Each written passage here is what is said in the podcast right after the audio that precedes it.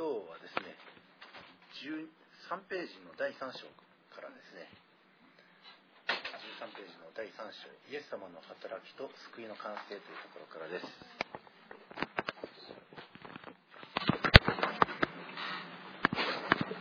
はい。では初めにお祈りいたします。ハレルヤ愛する様この学びしを本当に親子ともどもが一家揃って同じ学び同じ御言葉から学ぶこの時をあなたが祝福してくださいますことを感謝します。そしてここに集いし一人一人に豊かに今日も御言葉の養いがありますように。主を一日のもろもろの活動をし終えてこの夕べ主を一人一人のそれぞれの疲れを取り除きまた重い心の中のあらゆる主をもろもろとしたものを取り除いてそして本当に御言葉に集中して御言葉の麗しさ御言葉の本当にピカンと光るものを感動してそれを拾い集めてそれを我が物としていく一人一人でありますように導いてください。取り次ぐしもべらの唇を清めまた預かる一人一人を伝えてください。ますように感謝して愛する主イエス様のお名前によってお祈りをします。アーメンえーとまあ、第3章ところですね前回ちょっとあるとはいるんですけども、えーまあ、前回はサタン、ね、とまた罪、ね、の性質についてでそれでこの第3章のイエス様の働きと救いの完成というところはイエス様が一体どのようなお方なのか一体どうして救い主と呼ばれているのか、あのイエス様のことを救い主っていうふうに言うクリスチャン多いんですけどもじゃあどういうふうに救い主なの？その根拠は一体どこなの？っていうところを、えー、聖書から紐解いていきたいと思います。で、えまず1番。イエス様はどのようにこの世に来ましたか？えー、そのまず1つ目の答えとして乙女マリアの体によって、えー、です。で、えー、まあ、2番目として精霊によって宿されました。あのシオンさこれ信じる？あんた。私信じられなかったよ。えー、えー、だってものにはあの、えっと、摂理というものがあるじゃんねだってうんまあ、動物もねあの動植物もオスメスがあってあの子供ができるじゃん。子孫繁栄するじゃん。なのにイエス様だけが、ね、お父さんがいない中で、えっと、お母さんだけによって生まれたっていうこと私ね本当にねこれ小さい時にこれが納得いかなくて小さい時だよ。小学生とか。あれ嘘嘘嘘嘘じゃない？みたいな。と思ったことがすごくあるんですよ。でも時が過ぎてあの分かったのがえっとそのなんていうのかな？えっと体外受精みたいなことがあって子供ができるじゃん。だから、えっと、何も男と女のれきとしたそういうあの、えっと、夫婦関係を通してっていうことではなくて、えっと、医療の期日を通してでもその子供が生まれるということがあの分かったのでその時納得しました。あなら神だったらもっとできるん。だだからあの時神がやったことがあるからそれがまだあの医学あの男なし男と女のれっきとしたそのあの、えっと、そういう結合じゃなくても、えっと、子供は生まれるんだということがヒントになって体外受精とかそういうことが流行るようになったわけなんです。でそれでも納得した。ということなんだけどもう一つねイエス様信じてから納得できなかったのがなんであの男と女の間じゃなくてあの女だけ選んで男はあの削除された感じで精霊によって。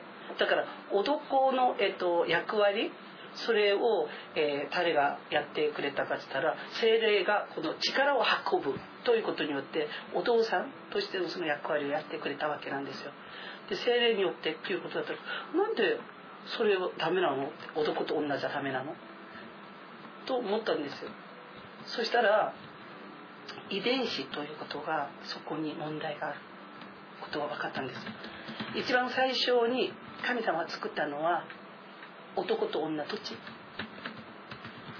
おしアダム。ね？アダム。ね？男を作ったんですよ。だから一番最初に神が作ったのが男だったのでね？その男を通して生まれたのがエヴァなんですよ男を深く眠らせた後にここから脇腹を一個取ってそれであの女を作ってそして夫婦にしたわけだよね。だから、えーと、神様からしてみるとエヴァと私たちから見ればあのアダムとエヴァが罪罪を犯した神様からしてみればここから取ったものなんでえっ、ー、と一つなんですよ。だからえっ、ー、とね田中さんとサットさんは2人なんだけど結婚すると一つになるじゃん。だから夫婦が犯した罪というのは今もね神様は2人の責任だって言ってるんで一つだって。で特に男。男の人の責任だって言ってるんですよ。なぜかって言ったらそれを取り取り締まれなかった。奥さんがそういうにあの、えっと、手しゃばるとか踏み外すということをしっかりと例において取り締まることができてないのでそれで男の方にその責任をあのあのいつも追求するんですよ。だから、えっと、アダムとエヴァが罪を犯した時にエヴァが「はい食べて食べて死なないから食べて。死なないから」って言ったのね。そしたらねこの男がね本当に死なないかどうかそれを確認してから食べたんですエヴァ先食べたんですよ。ほら私食べたでしょ？ほら死んでないもんって。そしたらその後に「あんたも死なないから食べて食べて」ってしたらバグって食べてるんですよ。そしたら私たちの目から見れば罪を犯したのは一番最初に犯したのはエヴァだよ。ね。そしたら神様がこの罪を追求する時に「エヴァエヴァあなたはどこにいますか?」って言わなきゃいけないんですよ。ね、私たちからしてみればあのアダム騙されたみたいな丸丸め込まれてなんか食べたような気がするじゃん。ということなんだけど違うんですよ男から生まれたので絶対神様はそういうに見てないんですよ。ね、罪のね？あのもうあなたが取り締まれなかった？ということがもうあなたの罪だ。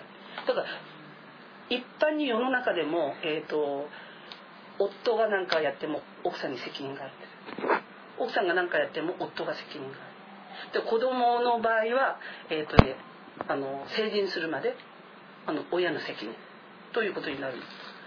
だからこのねアダムがあの夫婦になって2人であの、えっと、罪を犯してしまったということなんだけど一番最初に作られたのがアダムなんです。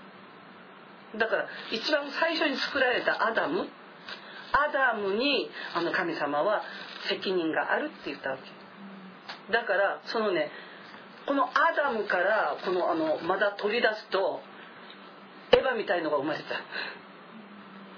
ね、ということなんで神様は世の中にどんなに優れた男がいてもその男からね？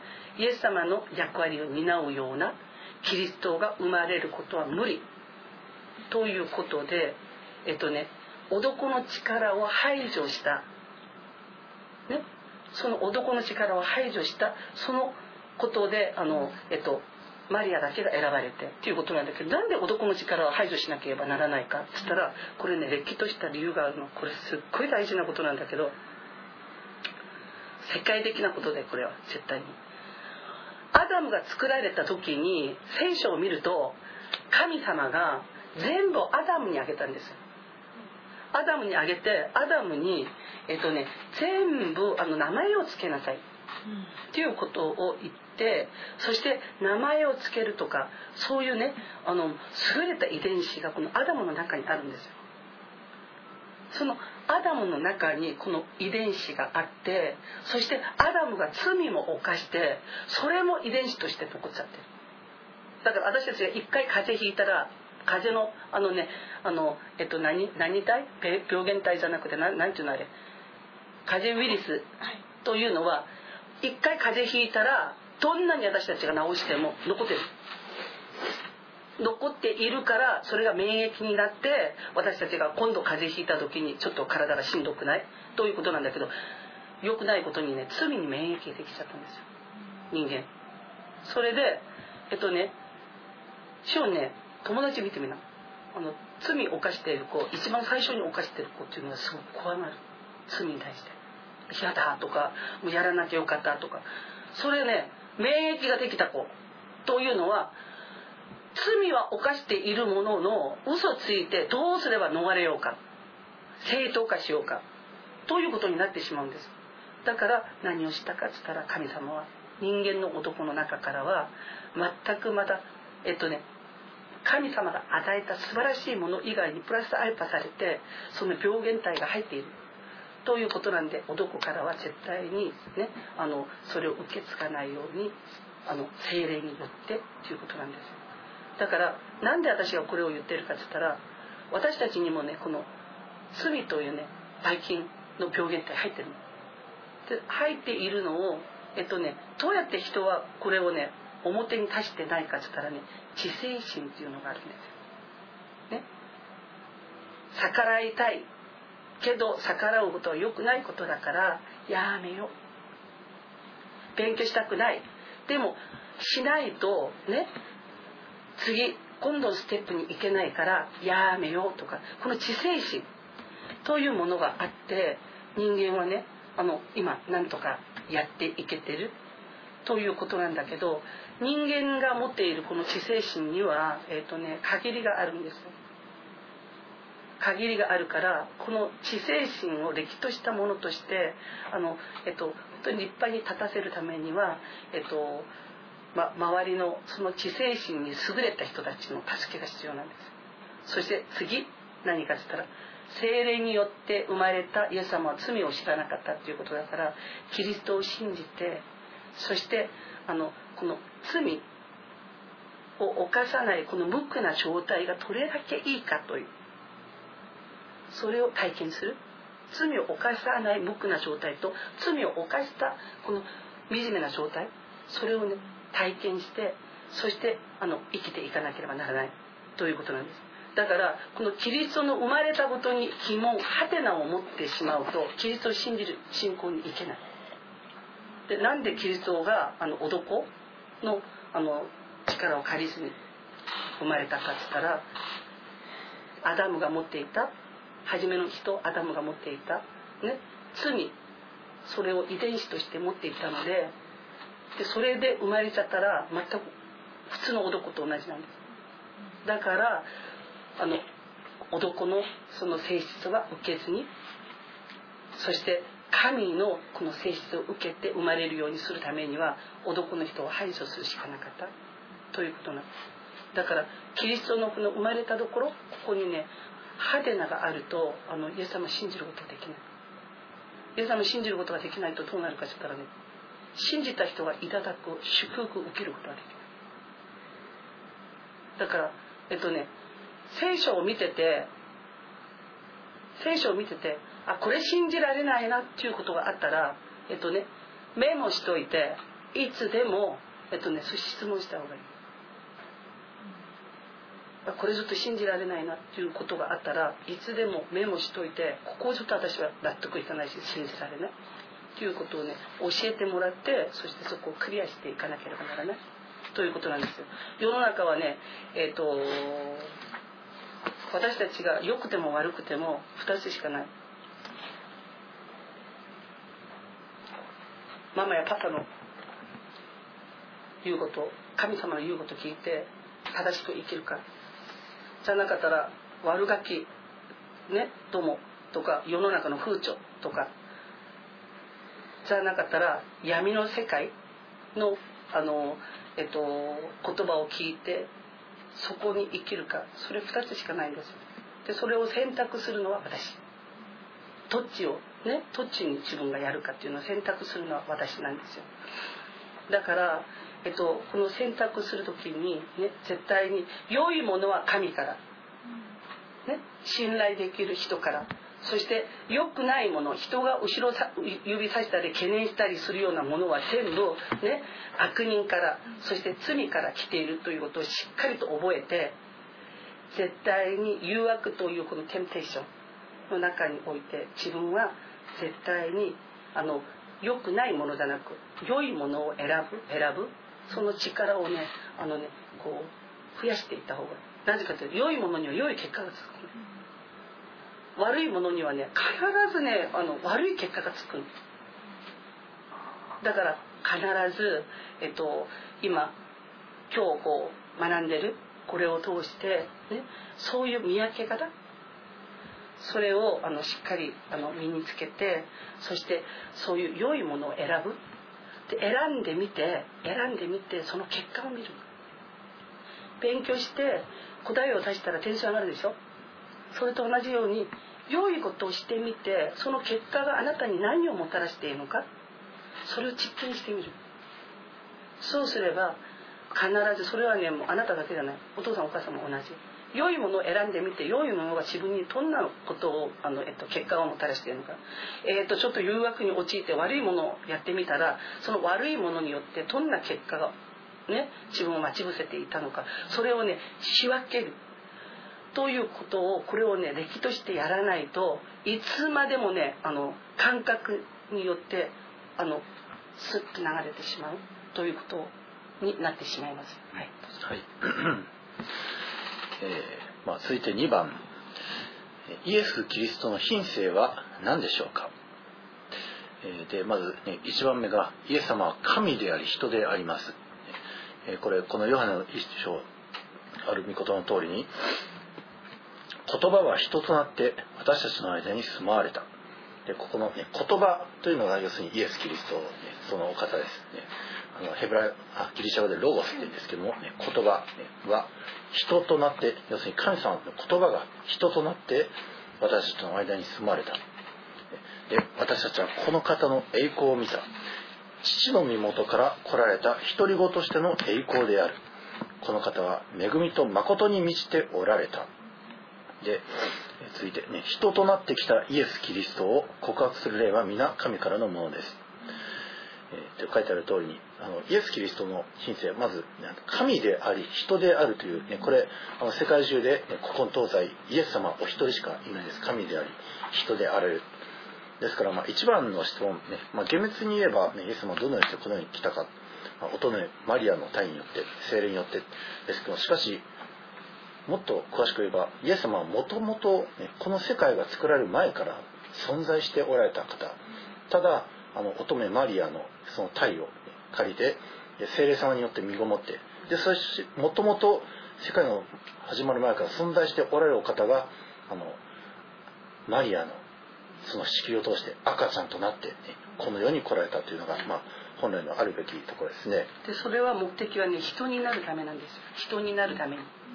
人になるために神である方が、ね、神の洗脳なる力を通して男を削除した形で乙女マリアを通して生まれた理由は人となるためなんです。で人となるためにっていうのは何でっつったら人が罪を犯したので人がこの罪を解決しないとこの罪は解決できないんですだから初めてのアダムが罪を犯したのでで犯したのが罪を犯したのは人なんですよ。だからこの罪を勝つのも神が勝つ意味ない。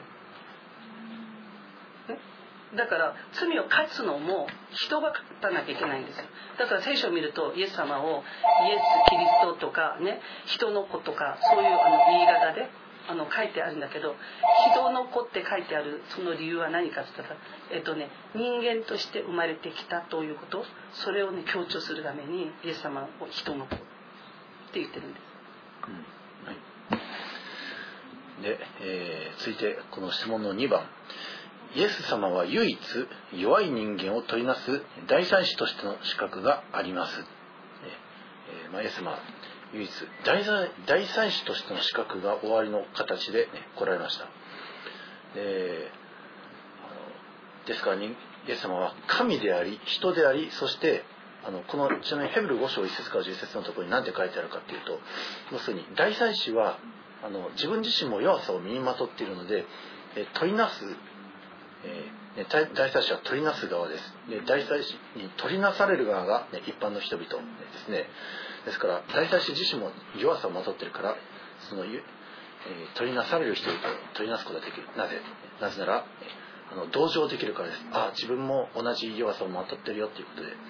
イエス様は人間になられたからこそ人間の弱さを、ね、味わってご存知で、ね、イエス様はだって馬小屋で生まれました、ね。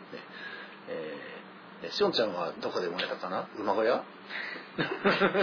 病院とかだとなんかそういうとこだと思うんですけど、ね、もう清潔で、えー、もうねばい菌が入らないように、そういうふうに生まれたんですけどでもイエス様は貧しい家の中の本当に汚いところに生まれてくださった。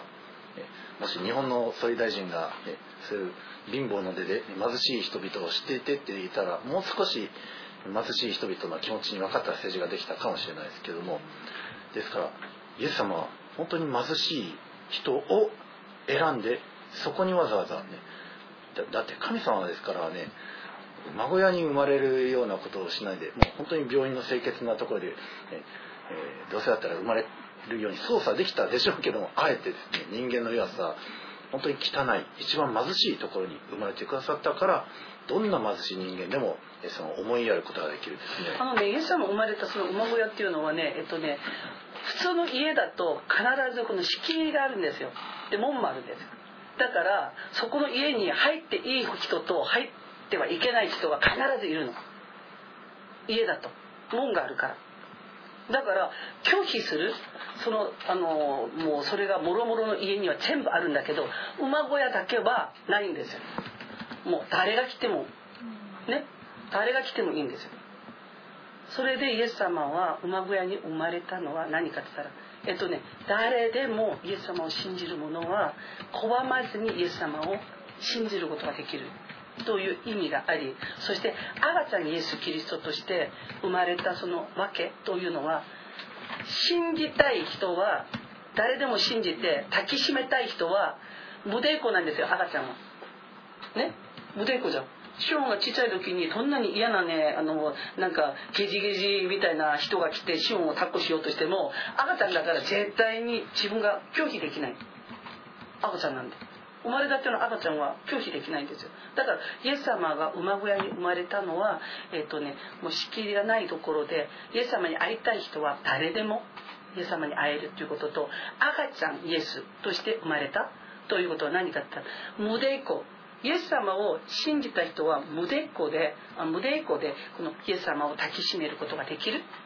ということを意味している。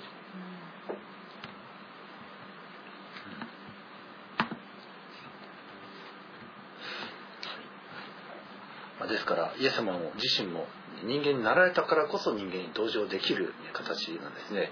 もし神さんが人間にならないで天天の雲の上で人間を見下ろしておい人間どもが何かやってるみたいなもうそんな傲慢だったらちょっと嫌ですけどもでも神様はあえて人間を理解するためにわざわざ人間の世界に降りてきてでそれで、ね、人間として生きて人間としての、ね、貧しさ苦労も全部ね知って体験してでその上でこの大祭司になれたからだから本当にイエス様はこの人間全部を取りなすことができるようになったんです。じゃあ続いて、えー、3番ですね、イエス様の人間としての品性が私たちと異なっている点は何ですか？でこれの答えは人としては私たちと同じですね。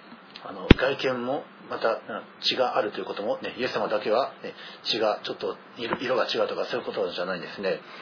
イエス様の外面的なことまた体の組織も全部一緒ですね。走れば疲れますしまたね叩けば痛い痛いです。けれどもイエス様が私たちと違うことは罪がないということなんです、罪がありません、ヘブル書に書いてあります。私たちの大祭司は私たちの弱さに同情できない方ではありません。罪は犯されませんでしたが、ね、罪は犯されなかったけれども全ての点で私たちと同じように試みに遭われたのです、ね、またあのキリストが現れたのは罪を取り除くためであったことをあなた方は知っています。キリストには何の罪もありません神は罪を知らない方を私たちの代わりに罪とされましたそれは私たちがこの方にあって神の義となるためです。アメン。イエス様は罪がないお方で、あの、ね、特にこの第二コイントのところでは、罪を知らない方って書いてありますね。罪を知らないんです。罪がないんです。そのお方が、なんと罪とされたって書いてありますね。この第2コリントに。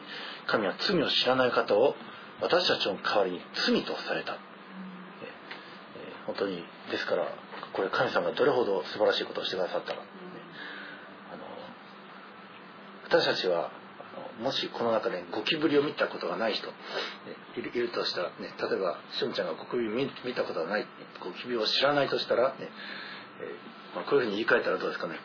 神様はゴキブリを知らないしおんちゃんをゴキブリとされましたって言ったらちょっと嫌ですね、まあ、どれほど嫌だかって、これ神様が人間をわざわざですねもう本当にゴキブリのような汚い罪がある。そういうものにされたという、ね、これがもう本当にどれほどすごいことがイエス様はどれほど嫌なことか、ね、そのことを、まあ、ちょっと例えば悪かったん。ですけれどもすいません。ね、えーまあ、とにかくそれほどイエス様が人間になる罪を知らないお方が罪になるということがこれどれほどイエス様にとって本当に悲しい、ね、出来事かだから十字架の、ね、前の晩本当にイエス様は苦しまれたん。です本当に悲しまれたん。です罪を知らない方がその罪そのものとされてそして罪そのものとなってイエス様が十字架の上で処罰されて身代わりになって人類全体の身代わりになってくだされてだから本当にイエス様のそのありさまそのイエス様の人間の罪を負うということがどれほどあの苦しみもだえがあるかということをこれ、ね、しっかりと覚えておいてください。うん、あのねえっとねあのシオンもあの戸籍持ってるよね。で戸籍を持っていてその戸籍によって彼女のあの国籍というので彼女の国籍はどこにあるかっつったら日本にあるんですよ戸籍は。日本にあるんですよ。えっとね本当に私この聖書ねありがたいなと思ってる特にローマにありがたい。なんでローマにありがたいかっつったらねイエス様が生まれた時に税金を取り立てるためにローマが命令をして戸籍を全部整理整頓した。そのためにみんなふるさとに戻りなさい。その命令が出されてそしてそのふるさとに戻っていく時にそのあのもうその時に全国民がふるさとに戻らなければならないからもうもうこった返しなんですよ。だから宿がなかった。宿がなくてもうもう産まなければならないその状況の中であここならいいよって言われて入ったのが馬小屋なんですよ。だから、えっと、イエス様のその戸籍というのは、えっと、勝手に、えっと、ナザレでなんかあのマリアが産んだよっていうことじゃなくてローマという世界最高の国？国が税金をねあの本当に取り立てるためにねその人絶対ユダヤ人1人からいくらっていうそれを取りたかったんですよ。ローマはその当時ね,、えっとね自分たちが占拠しているね占領しているその国から取り立てるお金でローマという国が成り立てた。それで贅沢三昧。ねそれしてたの。だから税金をこれを取るっていうことを抜かり目なくやりたいから戸籍を作る。ということの命令が出されたんです。で命令が出されてそしてそれぞれが全部本籍地にねあのふるさとに戻りなさいという命令が出されたのでもうお腹が大きい。このマリアがあの夫のヨセフと一緒に行かなければならない。でそこであのもう宿がもういっぱい人でいっぱいなんで入ることができずそしてそこで生まれた。ということだからえっとねこの戸籍というのがもう最も正しいんですよ。イエス様の戸籍というのが。でイエス様の戸籍がねあの新約に何箇所か出てくるんだけどその戸籍がねここから見てもここから見てもいろんな親戚があの同情してその親戚が出てくるんだけど全部このここにいた人も実際いた人。ここにいた人も実際いた人。ここにいた人も実際いる人その中において東西南北から親戚のその戸籍から照り合わせてもイエス様が絶対その時に生まれてその時に生きていたという証拠になってる。ね、だからあれでちょっと私信じられないとかこれで信じられないとかそういうことがねあのあるかもしれないけど私はねえーと、乙女マリアより生まれたことはちょっとあえと思ったっていうことなんだけど後でねどんどん信じるようになったのは世界の歴史。その歴史と照り合わせてもイエス様は本当に生きていたっていうのが分かる。だってポンデオ・ピラドのもとに苦しみを受け十字架につけられっていうことが出てくるじゃない。でボンデオ・ピラドをねあの生きているそのローマのね偉い人だよね。そういうそういう人は本当にいてその人が死刑した人は本当じゃない？ということはない、ね、死刑したその記録も全部残っている。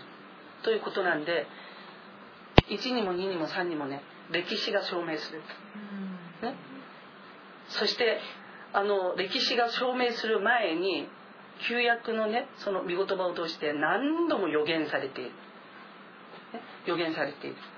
そしてあの実際その予言された通りのストーリーでねあの生まれてそして予言された通りのことをやってそしてボンデオ・ピラドというこのねれっきとしたあのもうすごい有名人のその判決によってね罪人とされてそして死んだということも事実。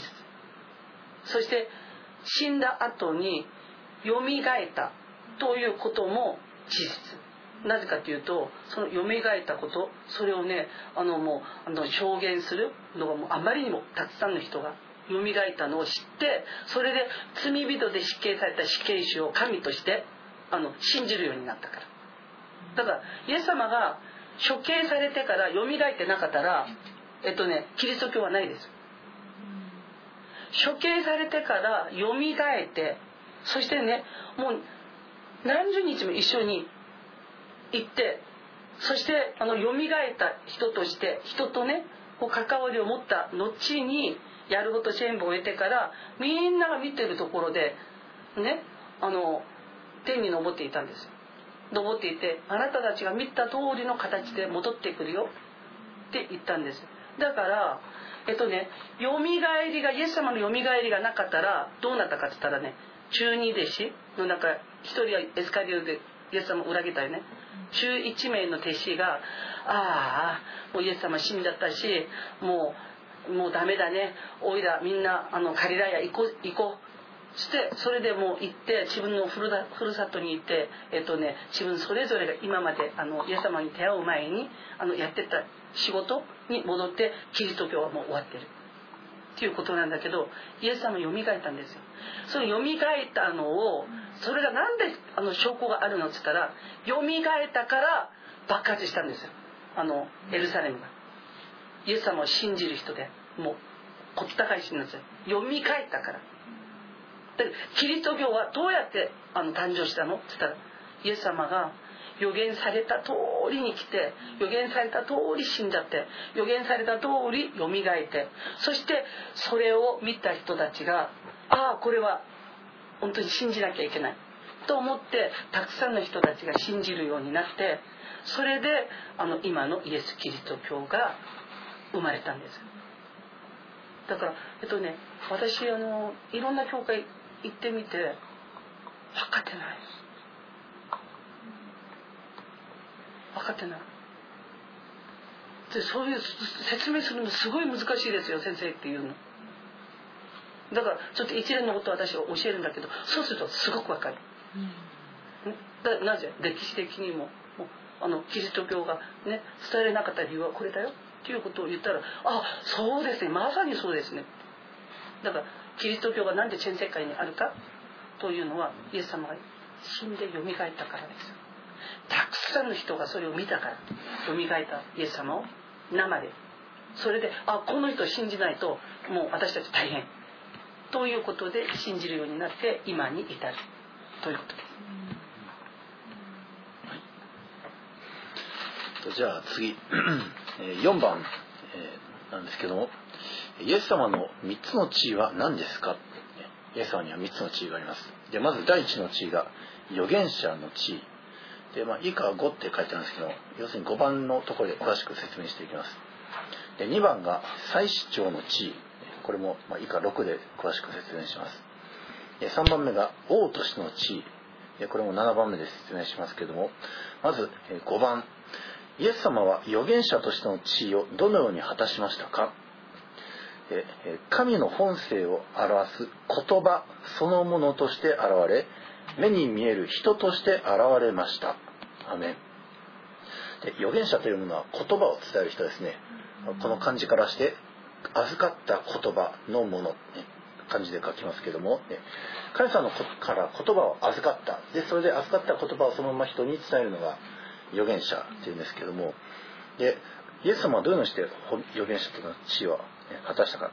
これは神の本性を表す言葉そのものとして現れましたあのヨハネの14章19節ではイエスは彼に言われた「ピーポこんなに長い間あなた方と一緒にいるのにあなたは私を知らなかったのですか？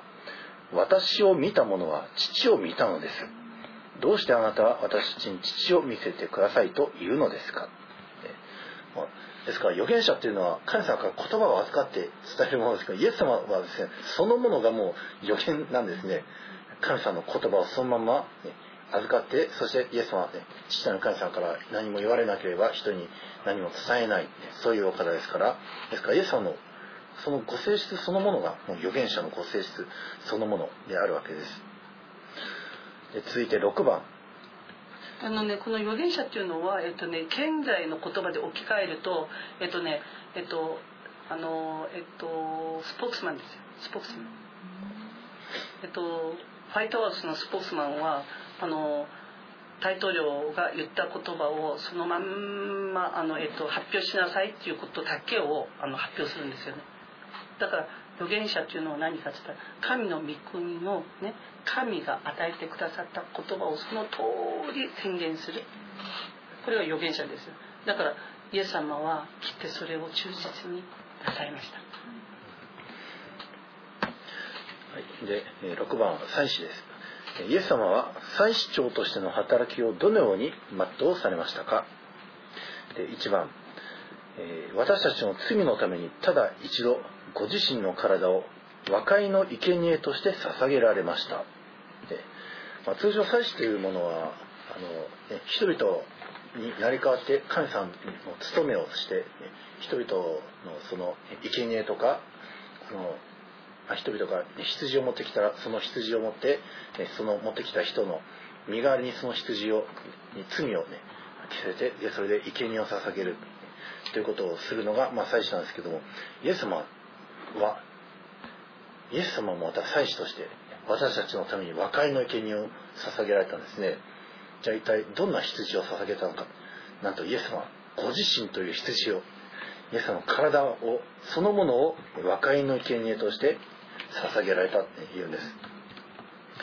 キリストも多くの人の罪を負うために一度ご自身を捧げられましたが二度目は罪を負うためではなく彼を待ち望んでいる人々の救いのために来られるのです。アメだからね、えっと、こういうことなんですよ。今イエス様を信じているのは罪を許していただくために信じているということなんですけれどイエス様は再び来るよ。今日来るかもしれない、ね、いつ来るかわからない。ということなんだけど2番目に来る時というのは罪を許すために来るんじゃない。イエス様はアガサにイエス・キリストとして来たのは人の罪を許すために来た。ね。あの、えーと、連帯責任、ね、人が犯したその全ての罪をもう私が全部あの連帯保証して罪の対価を払えないから。そしたらもう保証人になっている私がその全部あの、えっと、もうやりますよ。ということで赤ちゃんイエスで来たの。2番目来る時のイエス様は赤ちゃんイエスイエスではなくて天使のラッパとともにねもう神々しい形で来るんですよ。でその時のイエス様はね罪の許しのために来るんじゃない。地獄に生かすものを生かすために。ね。そして天国にね生かすものを天国に入れるために来るんですよ。だから今私たちはどうするべきかイエス様を信じている私たちは2番目に来るイエス様がねえっとね罪の許しのためにではなくて裁くために来る。ということをねそれしっかりと覚えた方がいい。だからあイエス様今度パンパパーンって来た時には私の罪を裁かれるんだ、ね、そのためにね罪定めされないようにイエス様を信じて罪の許しをいつも得る。ということが必要なんです。でえまあ、祭司と祭司長としての働きの、え2番目。今も私たちのためにいつも取りなしで祈っておられる祭司長です。あの祭司というもののもう一つの仕事として、ね、取りなしで祈る。この人のために、例えばみゆき先生が、ね、何か罪を犯したら、ね、祭司は、ね、どうかみゆき先生の罪を許しくださいってね、すぐにあの何かって祈るという、まあ、そういう仕事も祭司にあるんですけども、イエス様は私たちのためにいつも祈っておられる最長なんですね。でこれヘブルの7章25節で「従ってご自分によって神に近づく人々を完全に救うことがおできになります」「キリストはいつも生きていて彼らのために取りなしをしておられるからです」アーメン。イエス様は永遠に生きておられますから永遠にいつでも眠ることもなくまどろむことなく取りなして祈ることがおできになるですね。あの、まあ、私は、ね、みゆき先生のために取りなしに乗ってね、まあ、四六時中というのはできないですね。眠りもしますし食べもしますから。けどイエス様はいつも生きておられる。ですから いつでもずっと人のためにイエス様を信じる人のために取りなしておられるんです。これがイエス様のその祭司と祭司長としての性質です。続いて7番。イエス様は王の地位をどのように完成しましたか？今度王様としての地位です。死者の中からよみがえることによって全能なる神の右の座に疲れ全ての名の上に高く置かれました。アメン。これ王としてあの王座に疲れたんです。このエペソの手紙では神はその全能の力をキリストのうちに働かせてキリストを死者の中からよみがえらせ天井においてご自分の右の座に疲れて全ての支配権威権力主権の上にまた今の世ばかりでなく次に来る世においても唱えられる全ての名の上に高く置かれました。アメン。ですから王の中の王主の中の主なんですねイエス様は。全ての権威の上に置かれた。しかも今の世ばかりでなく後に来る世においても永遠の王としてイエス様は王の地位を完成しました。蘇ることによって、書いてあります。で次のページに行きまして8番キリストの地位はどのくらい低くなったのでしょうか？イエスはですねまず地位が低くならなくてはならないんですね、え、2章8節ではキリストは人としての性質を持って現れ自分を卑しくし死にまで従い実に十字架の死にまでも従われたのです、えー、イエス様は低くなられました。馬小屋の中で、生まれた。そして、ね、人としての性質を持って現れてえ馬船の中で、ね、産声を上げるほど貧しく低い地位に下られました。それは、ね、さっきも言いました。人としての弱さを身にまとい大祭司としての地位を得るためなんですね、ええ続いて9番あのね弱くされたっていうとこうあのピンとこないところが多分あると思うんでどれだけ弱くされたかって言ったらね罪人に定められているんだけど私は罪がないよっていうことも言わない。それも口に足さないほど弱くされた。で罪を犯してないのに囚われていたら「いやいや私罪を犯してないよ」って言うじゃん当たり前。なんだけど罪を犯してません。犯してないのに罪人とされた時にそのね罪を犯していませんっていうことも言えないほど弱くされたんですよ。イエス様。誰のために？えっとね最も弱くされてそして人間のこの弱い人間のね最も弱い人間として代表になるためなんですよ。でマラソンで一番よく走る人が代表でしょ？罪の許しのためにイエス様が弱くされたのは罪を犯してないのに罪定めされても罪を犯してませんよっていうことも言えないほど弱くされたんです。私たちみんなのために。だからああイエス様って弱くされたってえどうやって弱くされたの？っていうことを考えたと罪もないのにとらわれてでもう拷問されてね罵られて。それでいろんなことされるんだけど一度も私罪ないよっていうことを言ってないんです。だから罪ないよっていうことも言わない。ほど弱くされたんです。だから世の中の罪人が罪を犯してから、えっと、罪を犯して世の中の人が罪を犯してないのに、えっと、あんたこれ泥棒したでしょ。って言った時にいやいや私は泥棒してないよ。昨日私はうちのお母さんと、えっと、何々したもん。とか何か言う。必ず自分が罪を犯してないということを証明するために何か言う。ね？ということなんだけどイエス様一切言わなかったんです。弱くされるために。ね、続いて9番。イエス様はどのように救いを完成なさいましたか？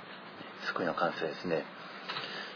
私たちのために十字架の上で死なれ3日目に墓から復活し昇天することによって完成しました。あねこれも毎回、ね、告白している使徒信条にある通りですね。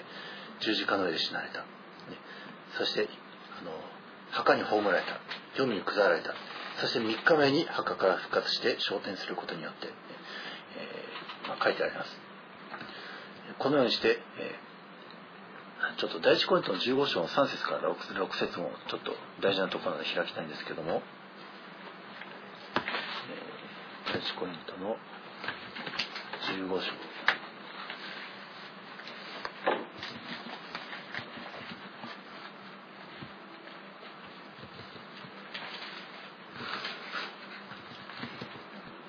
コリントの15章の3節から6節ですね。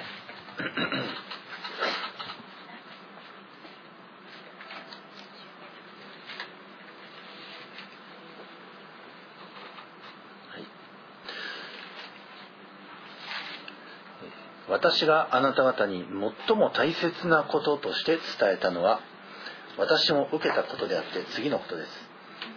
キリストは聖書の示す通りに私たちの罪のために死なれたことまた葬られたことまた聖書に従って3日目によみがえられたことまたケパに現れそれから十二弟子に現れたことです。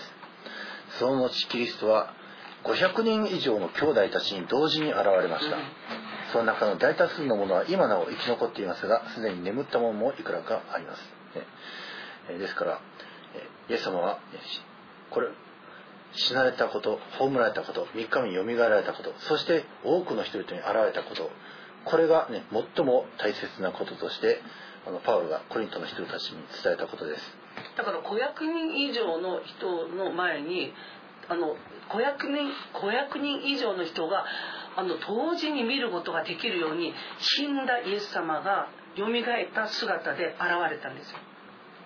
でそれが、えっと、エルサレムにおいてキリスト教は爆発するようにね増えていったその証拠になった。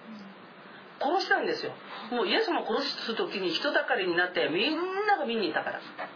イエス様を殺す時ね。もうもうカルバリの丘がもう人だかりでもう大変だったから。その殺された人がね大勢の人の前に現れてるんですよ。それでそれを見た人たちがあやっぱりあの信じるべきだ。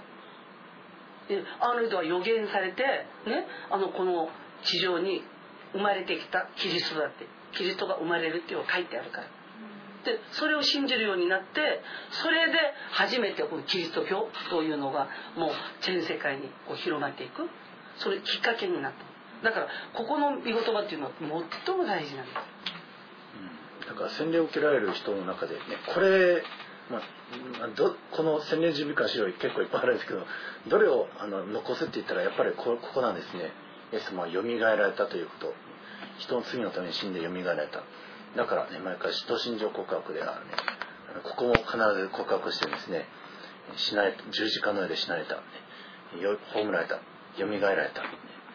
これがとても大事なこととして、ね、コリントでも書いてあります、えー、では続いて10番。キリストの地位はどのように高められましたか、えあのさっきは低くなったんでしょうかっていうことだったんですけども、ね、イエス様は高められました、ね、あの墓からよみがえられ復活した後天に昇られ神の右に座されました。アメン、えこのマルコの16章では主イエスは彼らにこう話された後天に上げられて神の右の座に就かれました。キリストは肉において現れ霊において義と宣言され御使いたちに見られ諸国民の間に述べ伝えられ世界中で信じられ栄光のうちに挙げられた、アメン。皆さんこのようにしてあの罪のために死なれたからこそもう本当に、えー、この重大な役割を負ってもう本当にイエス様自身もう苦しまれて、えー、その苦しみを乗り越えてでもその役割を果たしたからこそ高められたんですね。だから今やイエス様はもう全世界のあらゆる主権力をお持ちの方です。悪魔サタンよりもはるかに上。もう悪魔サタンはもうキリストの足の下に打ち砕かれた、そしてキリストはその上の権威に座しておられる。だからキリストにある皆さんは悪魔サタンより上の権威にあるんですね、私たちはイエス様を信じている限りでは悪魔サタンよりも悪霊よりも、ね、上なんです、ね、もししおんちゃんが幽霊が怖いって言うんだったらイエス様を信じていれば、ね、幽霊の方が格下になるわけなんですね。だからイエス様をぜひ信じてあのね続けて。全世界の、えっとねえっと、地図を見てた地図を見て宗教別でその国を見ればねイエス様がどれだけ正しい方かっていうのが分かるんですキリスト教を信じている国というのはえっとねもう体制的にも文化的にもねあらゆる面において上なんですよ。で空上ス愛がひどければひどいほど貧乏で抑圧されてどうしようもない状況になっている。であのヒマラヤのあの、えっと、近くのその、えっと、国なんつってえっと、えっと、ネパール？ネパールだったっけあのえっとい1年にあ一生に1回、えっと、腹ばいであれはちょっと困るよ。チベット。チベット。チベット。ね、腹ばいでだよ腹ばいでこうやっていくんだよ。あのえっと腹であのスケートするの知ってる？知らない？あの韓国あのねああの田舎に行くと,、えっと板で作るの。板でここれの2倍ぐらいのね作るのね。で作ってここにえっとちょっとあのなんかこうこういうあの金属を貼るんですよ。2つ。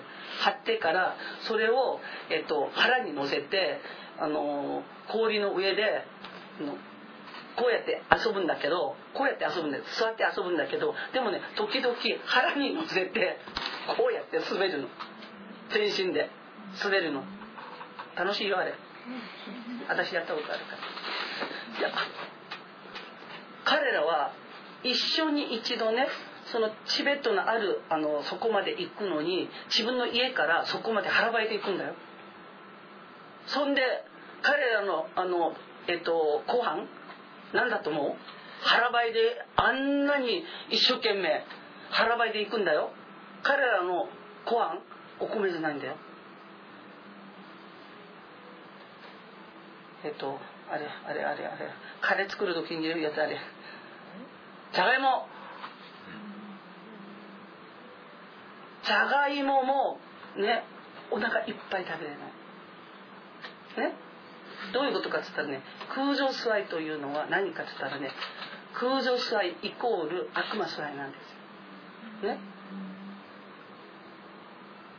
その悪魔座いをするとどうなるかというと神は私たちのために、えっと、命を与えるまで差し出して私たちの代わりに、ね、連帯書、ね、保証人となってそして自分の命をあの足してまで私たちを愛してくださる。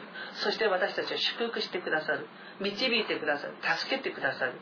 ということが証明されているのはキリスト国家がねみんなあの豊かなんです。みんな豊かね？ということなんだけどこの腹ばいはどうなってるかっつったら、じゃがいももまままならないんですよ、ね、あんなにひどいことをしてまでね？その信じて自分の信仰を貫くわけなんですよ。なのにどうなってるの？えっ、と中国のの人質になってるでしょ？あのそのチベットそのものは。ね？それであの自由はないし貧しいしねあの教育を受けられないしそういう状況になっているんですよ。だから宗教の正しさそれを見るとえっとね本当に神がいるとするならば神は人を助けるべきだよね。で助けるべき。だからどこの国も神神様が自分たち助けてくれてると思ってるの。それで自分たちがあの信じたい神を信じてるの。ということなんだけどじゃあ神が人を助けるということで勝負しようと思ったらみんなキリスト教を信じなきゃダメだよ。ね？えっとね人格的にもキリスト教の人たちが上なんです。あのね世界で何か起きましたっつったら、えっと、飛行機乗って実費をかけてわーって行くのはみんなクリスチャンだ、ね？そしてなんでバーッと行けるの？っつったら食べるのにままならなかったらいけないよ。ね？時間にもお金にも余裕があるからね？あのヒマラヤのところですごいあの、えっと、地震が起きてあれだった時にあのえっとラーマえっとチベット？ダイラマ。タイラマとかそそっちのあの関係の人たちと誰も行かないでキリスト教が行っちゃったじゃない。行って助けたからそこのあのえっとそのあのブラック全体が、えっと、僧侶からキリクリスチャンになる。ね？この間地震によって僧侶までがクリスチャンなんでクリスチャンになったんですかって言ったら本当に神がいるとするならばその神を信じている人たちがね動くべきだ。でも自分たちの方から一一人も来なかった。ねなのにあの敵対していたキリスト教の人たちが全世界から来た。ね。もう空気が薄くて本当に大変。で国も来てくれない。そういう状況において。でなんで行けたの？っつったらね。キリスト教の教えがそうなんです。ね。あの人問わず助けなければならなく助けなさい。という。で助けるためには、えっと、頭も必要。力も必要。お金も必要。頭も力もお金も持ってるのはキリスト教なんです。だからそこ行って。だから世界の地図を見たらそれぞれのあの、えっと、国々がそれぞれの神様を信じているんだけど神は何で信じるの？っつったら助けてくれるっていうことを根拠に神を信じてるよね。なら助けどの神が一番助けたのかっていうのはえっとその神を信じた歴史何年何月からこの国が神信じました。何年何月にこの国がキリストを信じました。という歴史を用意どんしてみれば分かるどの神が正しかったか。ね？あの残念なことにあのシトバウルがアジアあれだけ行きたかったんだけど主がアジアダメだよっつって、ね、ヨーロッパにね？主のハンドルがこうね？行ったおかげでヨーロッパにあの神様の福音がイエス様の福音が先にいたよね。紫商人のルデルディアの家がヨーロッパ最初の教会なんですよ。ということなんだけどその前まではヨーロッパをもうアジアよりひどかった。ヨーロッパというのはアジアよりひどかった。その時。でもキリスト教が行ったおかげでヨーロッパの方がアジアより上に行くんですよ。教育の面だとかこのあの社会制度だとかそういうのがヨーロッパの方がキリストを信じたゆえにアジアより上に行くんですそして今どうなってるんですったらキリスト教嫌いだよって言いつつもキリストにあって整備されたあのえっとあの憲法。ね？刑事法民法。これ全部キリスト教から出たものです。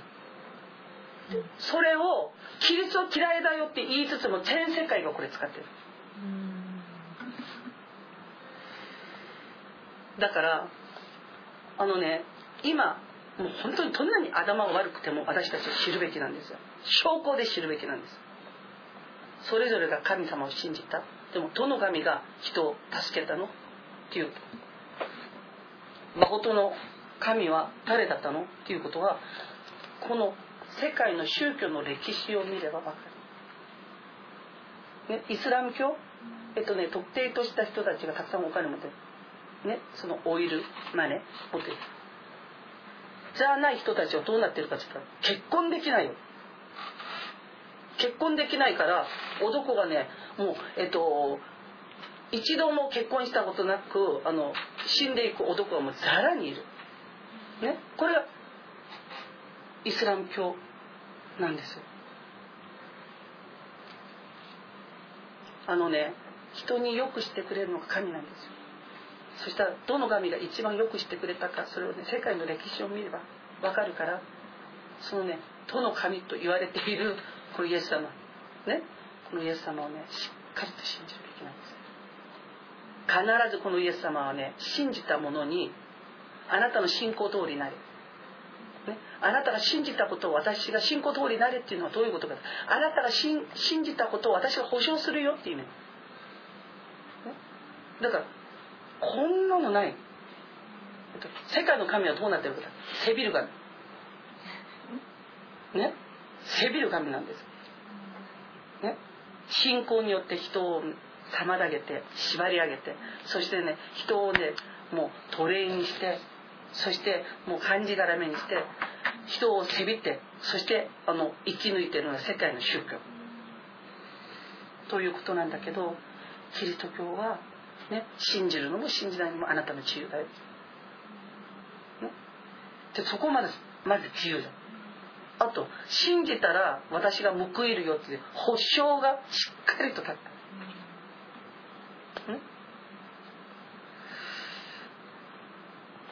私があのえっ、ー、とシオンぐらいの時にこういう話を聞いてたら私多分今ここにいない。韓国でねあの永久大統領やってるかもしれない。自信あるの。あなたぐらいの時に私がイエス様知ってたらね世界のね文化経済ねあの政治もうもうトップになる自信あるどうすれば人が良くなるかっていうのも分かるから。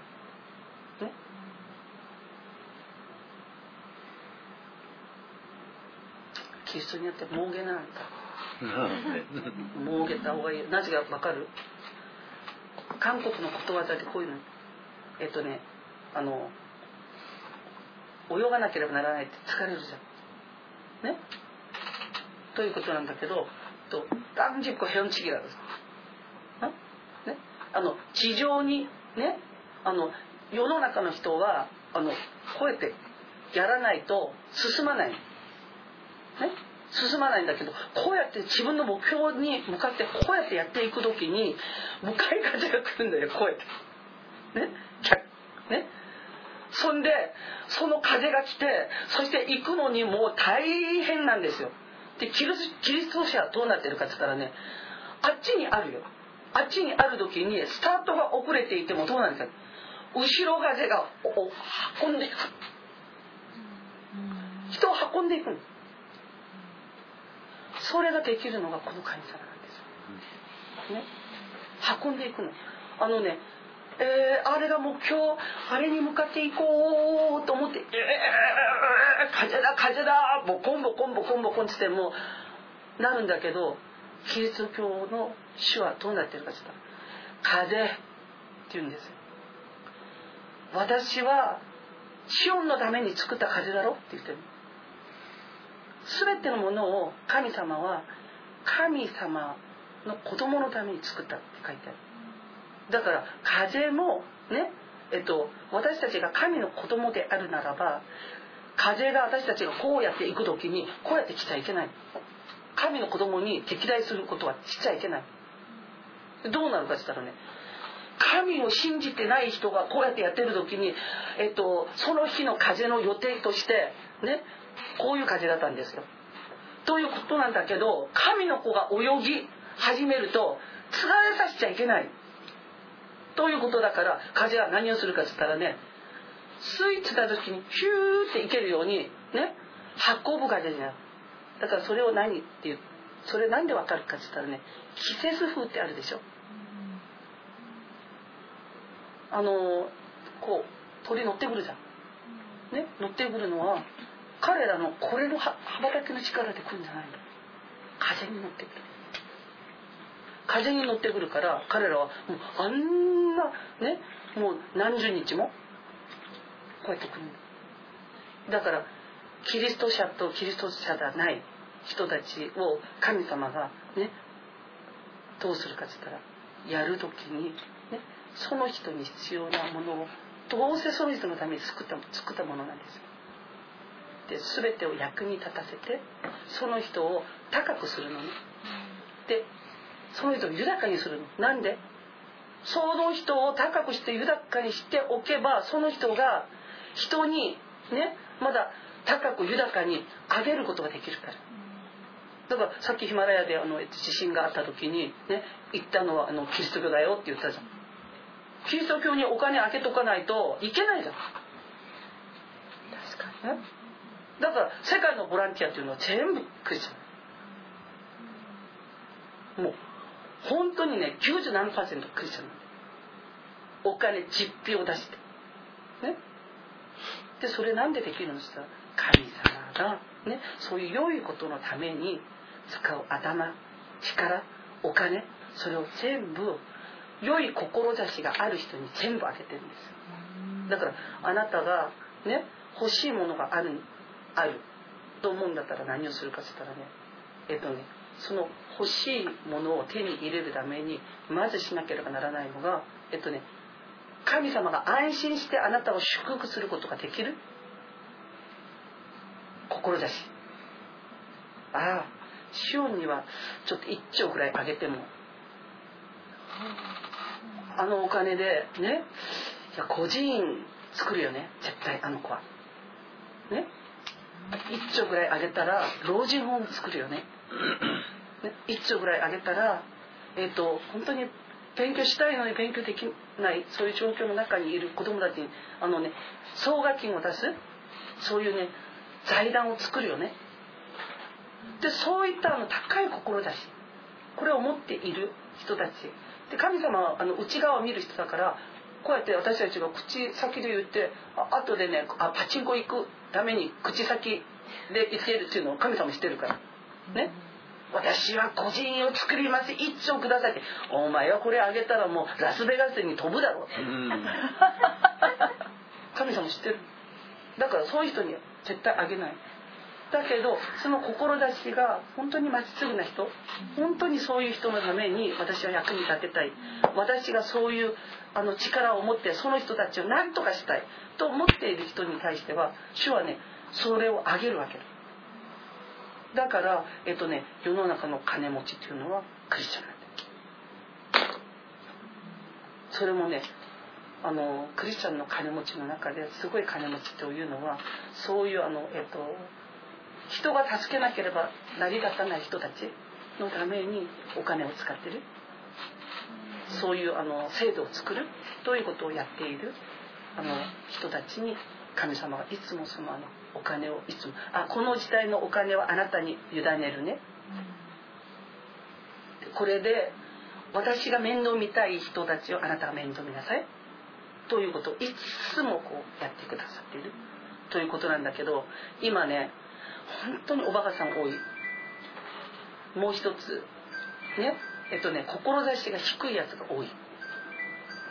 ということなんであのね今そういったあの、えっと、志を持つとどうなるかです。ね,、えっとねライバルがいない状況なんです。もう私はねもう笑っちゃうよ本当に。だからたまに思うの。私をさせればいいのに。って私牧師じゃなくて私仕事ちょっとさせてよって。と思うの、ね、でも私はそういうお金儲かるということには私はあのできないんですよ。主が許してないから。たくさん儲けましたよ。昔あの仕事してたら。でもうそれやめなさいって言って私はやめたんですよ。それからあの私は一切それはやってない。という状況なの。だから志が多ければあの必ずそれをね主はねできるようにしてくださる方。で今はそういう人はいないんであなたがねあの志がいい人としてねそれでねあのかっこよくプランを作ったりね。そしてそういうことに対してこう発言していたりするともう敵なしなんです、うん、あのねあのね神様の国はね言ったもの勝ち、私これやりたいですっつってもう言ってその志が強いともう誰もその人には手出しできない。これが神様の国なんです。えっとねちょっとだけあってすぐなくなるようなことに心を止めるのは本当にねあのもったいない。シオンはいつかは結婚する。いつか子供を産むその時にね夫からも子供からも「うちのお母さんかわいいな」でダメそうじゃなくてうちのお母さんお茶目で可愛い。でも仕事素晴らしい。ね。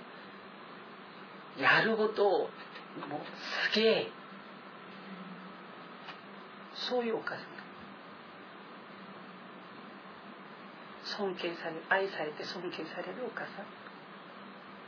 でそういうのをねいつも描いてそれでねあのいろいろとね人物事を見ると変わっていく。大物になる。理由はねバカさんが多いから。本当バカさんが多いよ。発言力がない。だからあなた今、えっと、やってることっていうのは、えっと、人の前に立つっていうことでその発言していくことに対して肝っ玉が大きくなっていくじゃない？それってすごいことなんだよ。うちのあのえっ、とね息子がねすごいあの家でお兄ちゃんたちにやられていつも縮こまってんだよ。3番目。ね？っていうことなんだけどえっ、とねなんか学校でなんか催しをやったりなんかしてる時でいつも主役なの。そんでとびっきりなんですよ。もう笑っちゃうけど。そんで私聞いたの。あれさそこに立った時にあの体感いっぱいでしょ人が。もうもうなんかね水を得た魚みたいなんですなんでそうやってできるの？っ英単語ままならないやつが重要なのここで英単語がままならないやつがなんでそれができるの？っつったら私に言うとね「母さん私ねあそこに立つと人がね茶がいもに見えるの人が全部ね茶がいもに見えるんだ。だから何にも上がるとかなんとかっていうのが一切ない。で絶対音感があってねあの耳で聞いたのはあのもうすぐ弾いちゃう。ピアノ習ったことない。自分一人で。そういうことなんです。残念ながらねうちの子の中にねそういう志を持ったやつがいない。でそれなぜかわかる？私がここまで成長してなかったから。私がそこまで成長してたらその見解で子供たち育てるそしたらすっごい大物になったと。でもね私はね勉強しなさいも言ってないし、うん、やっぱとんでもない親だったから「いいよいいよ」っつって。うん、そういう親だったから。でもねあの学校に呼ばれたとかえっととかからで電話がかかってきてびっくりしましたとか一切ない、うん、あの人間としてはまっすぐです。よ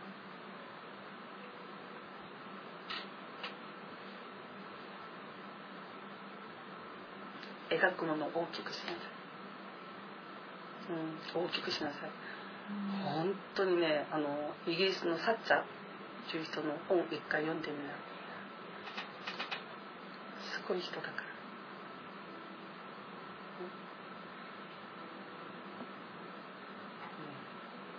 あの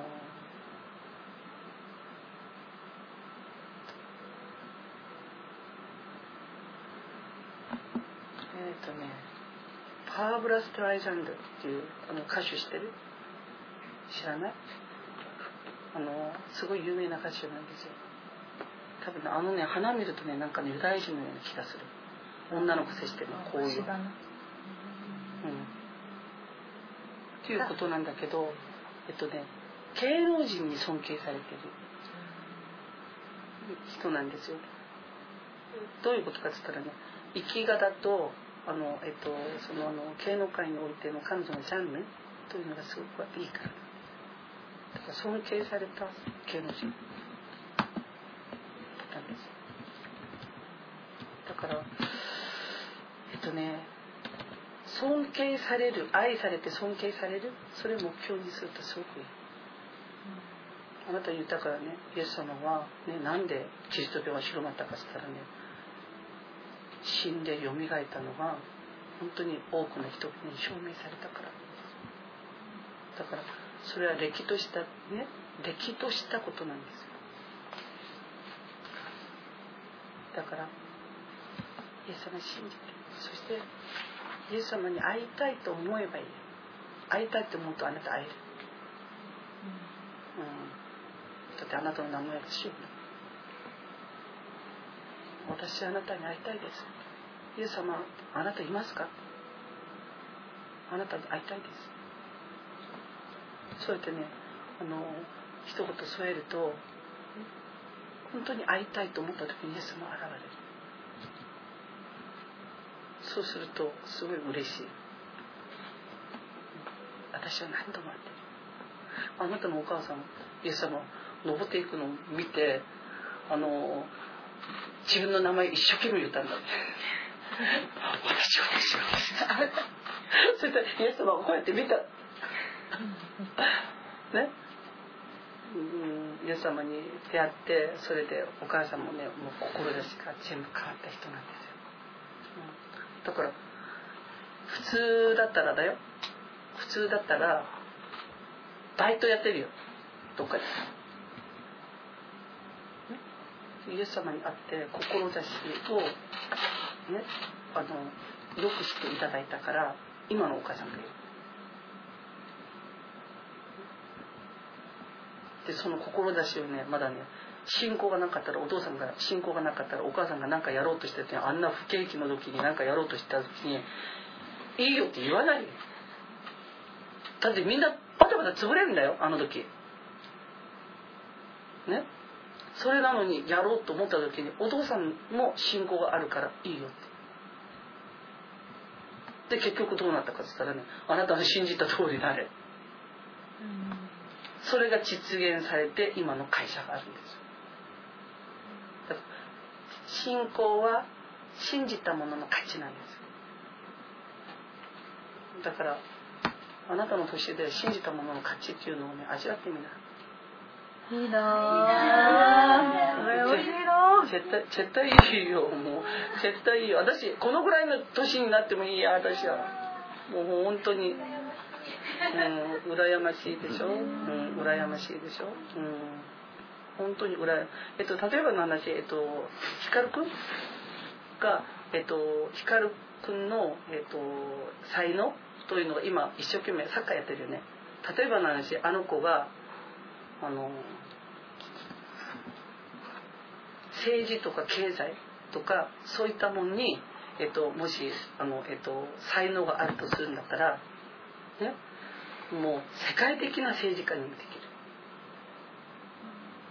あの世界的な経済家にもできるんですよ。なぜかっつったらね年でももう年でも20年ぐらい差をつけていっちゃうから今から訓練すると。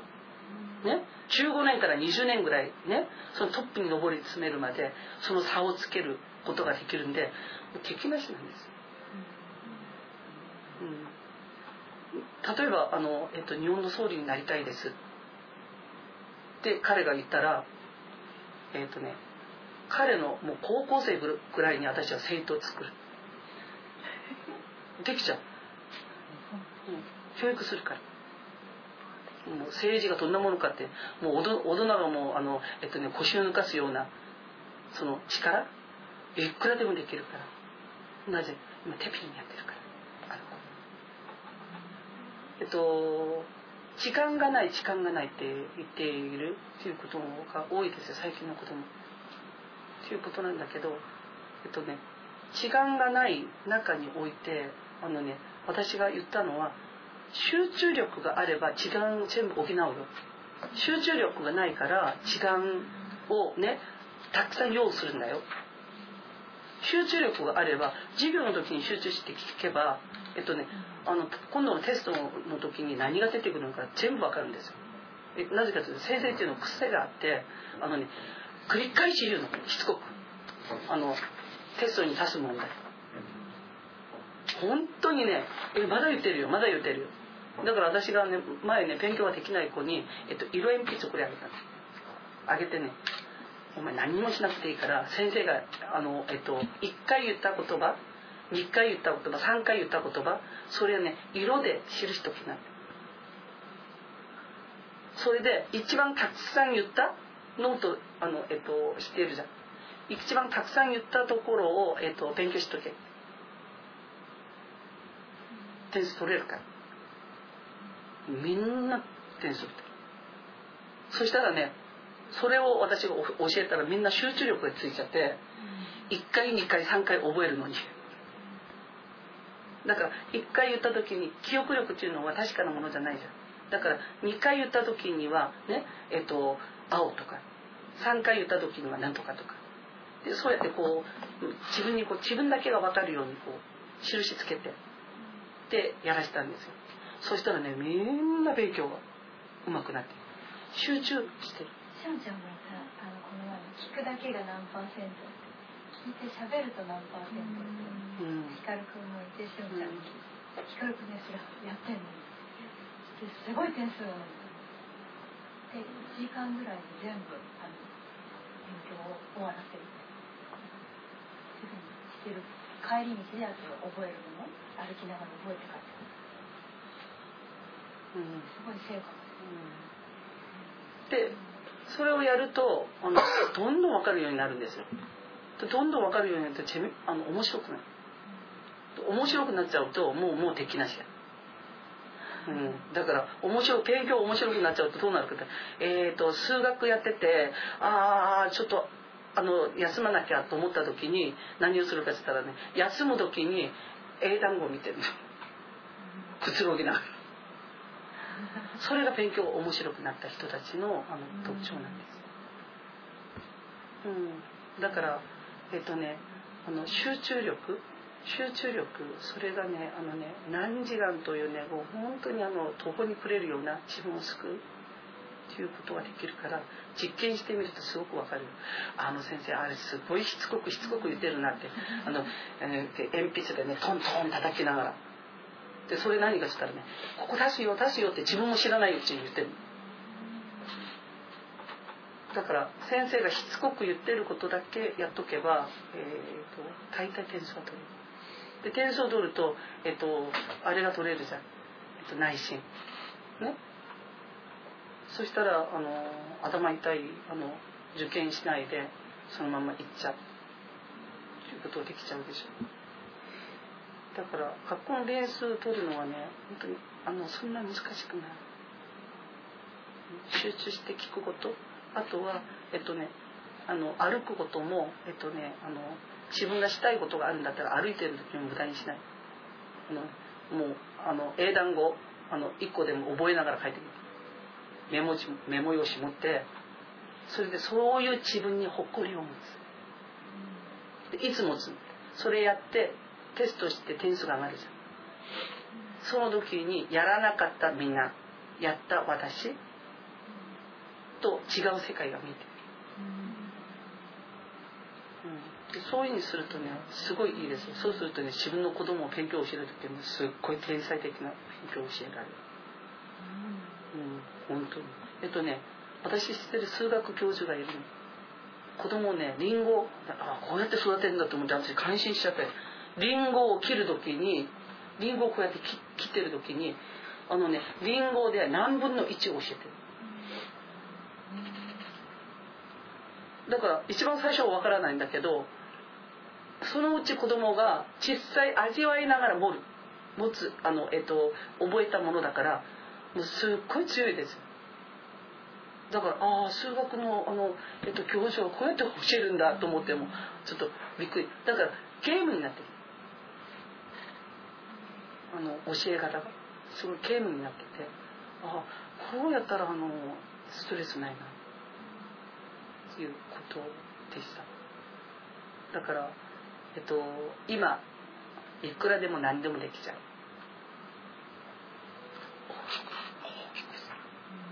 大きくした。もうえっともうこういう格好を作るとかね。何々をするとか。そういうねあのとしたねそのあの夢を持った方がそうすると必ずできる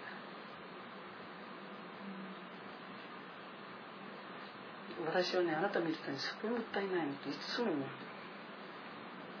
あのねすごい頭がいい。だけどやっぱ兄弟がいないせいかねあの大人ぶってるように見えてもあどけないんですよ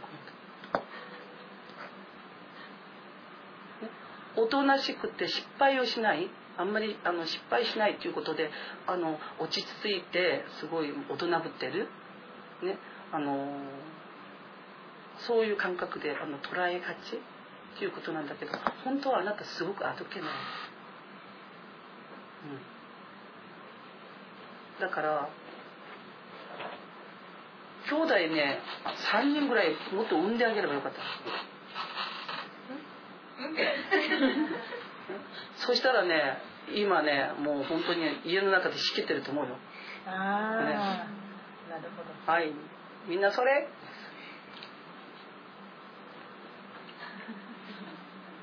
明日のあのえっとものは全部やった？とか、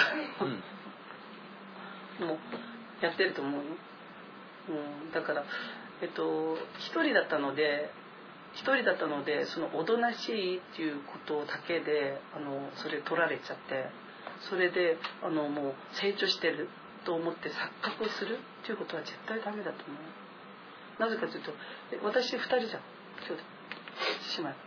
で10年違いでしょ。一人子と同じなんです。であんまりあの失敗をしない子。ちっちゃい時からということだったんだけどあんまり失敗しない子として見られているからそれがねもう本当に私にはすごいプレッシャーだったよ、うん、だからえなんちゅうのされることができない、あのあの他の子がねあのえっとされてお母さんお父さんにされてる時にそれされちゃいけないと思っておとなしくして大人ぶった方がおそれがいいのかなと思ってだからあんまりそういうのあのしたことがないっていうことだったから、えっと、友達とあのこう付き合うようになってからすっごい失敗したんですよ。私ね友達失敗して失敗したんだよ友達失敗して友達全部切ったんだよそんで友達全部来たから幸せじゃないよ。寂しいよ。強がりは言っているものの。それですっごい失敗したことがあるんです。だからあのやっぱその時後になって思ったのは兄弟がたくさんいてその中においてあのまあいろいろとやるべきことやっとけばこんなことしあの味わわなくてよかった。思ったことは本当にある、うん、だから見た目で騙されちゃいけない。この人がねおとなしそうに見えてるからして大人だと思っちゃいけません、ねうん、あのあのえっとね心が、えっと、変な話あのね兄弟がいる子たちっていうのをすれてるところもあるの。なぜかというと兄弟の間でも兄弟姉妹の間でも取引があるから。言うこと聞かなかったらこじかれるじゃん。ね？でちょっとあのえっとえっと行ってあのちょっと危険取りをしないとあのお兄ちゃんたちからお姉ちゃんたちから物もらえないでしょ？でそういうことをしながらあの取られたりもらったりそういうのを覚えるんだけど一人だから何もないですよだからそういう面ではちょっとそうしたね、うん、だから今からでもちょっと一人二人ぐらい頑張ってもらえたら いいですね。うん。あのいいこと考えていいこと決心してすっごく気持ちいいから。自分の気持ちがいい良いことを考えて良いことを決心するという自分が気持ちいいやってみますそれで私ねあの目標をつけてそれで私立ち直ったすっごいねもう陰気な子だったんだけど。それで自分で目標をつけてで目標をつけてそれで頑張ってそれでそこを立ち直ったんです。だからあなたもあの、ね、自分の目標をつけた方がいい、そうすればね頑張れるか。らえっと英語のスピーチとかそういうの興味ない？うん。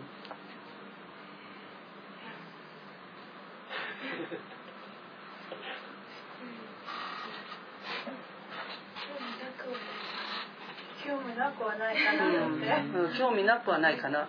あのね英語のスピーチをえっとねあのね英語のスピーチをある子が挑戦したんですよ。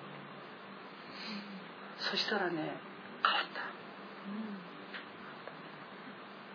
えっとだからその英語のスピーチとかのあのあの英語じゃなくてもいいよ。なんかスピーチ。なんかテーマを決めてあのね大人をね圧倒させるようなねスピーチをちょっと一回ねあなたは国力力国語力があるんだったらテーマを探す。そしてねそういうのをね挑戦してみたりするとすごい気持ちいいよ。たくさんいる人の前でね自分が言った時にね人がね感心して聞く。そして人たちのこう考え方を変える。ということができるから。だからそういうのもちょっとねやってみたりするとすごくいいと思う、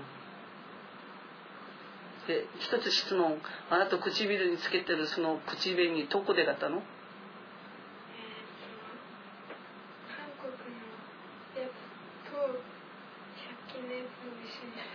ありゃ私一回韓国のやつ見てからそれに色の違うやつへえそれってさこうやったらつかないやつ？多分今あなたあなたベロベロベロベロしても色が全然落ちないからさ。もう乾いてるから多分落ちはしない。あ本当に、うん、私はね。私はねこう見えてもすごく興味が津々な色なのなぜかっつったらねもうえっとね口紅これねあの、えっと、こうやってやった時にここについたりするの嫌いなの。でもあなたはずっとねなんかしたでやってるんだけど。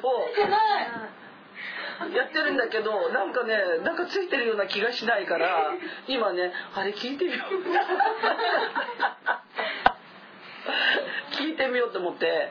それでそれでどこで買ったの私も買おうと思ってそれで聞いたんですよ。えー、2つ使ってるんだ。ヒントを使うんヒントは取れないんだよねヒントは取れないんでへヒント知らない隙間にななんて。言うん。だろう馴染ん。でくれるそうそう隙間になんか入るよいやあれはねすごい発明品だと思うよ私。へでも沈着するんだ。ええどうどうやって取る？のあー取れるあそれで取れる。の取れるそう私絶対欲しいよそれ、うん、絶対欲しいよ私。ずずっと見ててねあの終わったら私を聞いてみよう。お終わったら聞いてみるって。敷居がこうこうやってやってるんだけど上にもつかないし歯にもつかないし。あれあれは何なんだろううんそういうのが流行ってるんだ。へえそう。すごいなうん。そっか。いいね。じゃあ今度私が韓国行ったら買いに行く時間ないよ。私は。いやでも私もこの前頼まれて仕事の合間でうん。探しに行ったら、どれだけ私もあんまり行ってこう買い物あんまりそんなしないんですけど頼まれてたらもう、ね、すごい時間取る。だからもう大変。あでも本当に子供たちが好きなのは、みんなこうね外におられてるものだから、しかもなんかね韓国知らないからあんまりねものすごい大変だったんです。よ、もうもうお客さんと会う前の30分ブワーっと行ってみて、会って次の日も朝リムジン乗る前に1時間バーって行って「こここれないこれない」みたいな。写真撮って「ないよないよ」みたいな。あそう。あそうあーとりあえず今回ちょっと目標。いそうだでもミョンドン行けばいっぱいあるから。やーミョンドンまで私は行かないよあーまあでも観光は違うところです。ちあの近くのなんかどっかの、えっとそういうあの売ってるところがあったらちょっとデパートみたいなあところ。そう最近はそういうところにも入ってるうみたいん、でそういうところに行って、えっと、消えないあのその名前覚えられないからあの消えない口紅ください。昔私ね日本語がわからない時に、えっとね、浅草に行って喉が渇いたの。それで喫茶店に行ったの。そしたら日本人ってさコップにいっぱい水くれるのはあの失礼だからこのぐらいのコップにこの半分ぐらいこうくれるんだよね。水。私水を飲みたくて喫茶店に行ってでこれしかくれないでスッて行っちゃったんですよ人がでコーヒーをアメリカに頼んだんだけど。そしてこれを私もらいたいんだけどあのあれが英語通じないしねと思って私がねあの読んだんですよ。それですぐ見てね日本語でこれ何て言えばくれるかなと思って「寒い水ください」寒い水。だから冷たい水が欲しかったんだけどその冷たい水が分からなくて冷たいっていうことにあの一番自分が分かってる単語は寒いしかないからで水は分かってるから。だから寒い水くださいって言ったの。おばあちゃんだったんですよその喫茶店。そしたらそのおばあさんが「ん?」それからねもう一度聞くのね「え？何ですか?」って言ってるから「寒い水ください」って言ってもこうやって「寒い水ください」そしたらねもう笑いぼけちゃってだからね「寒い水ください」って言った言葉をあのね本当に忘れない。頭痛持ちですごい頭が痛かったの。ねで薬もらいたいんだけど薬がもらえない。頭が痛いっていうことを薬局行って言わなきゃいけないんだけどそれがわからないんです。頭が痛いっていう言葉がわからないだから頭痛いこれなんて言われるん。だろうったらその同時ね会社私が勤めている会社にねあのおじさんが一人いるんだけどあの取締役の、えー、と取締役じゃなくてなんだっけえっ、とそうそう偉い人がいるんだけどいつもねなんか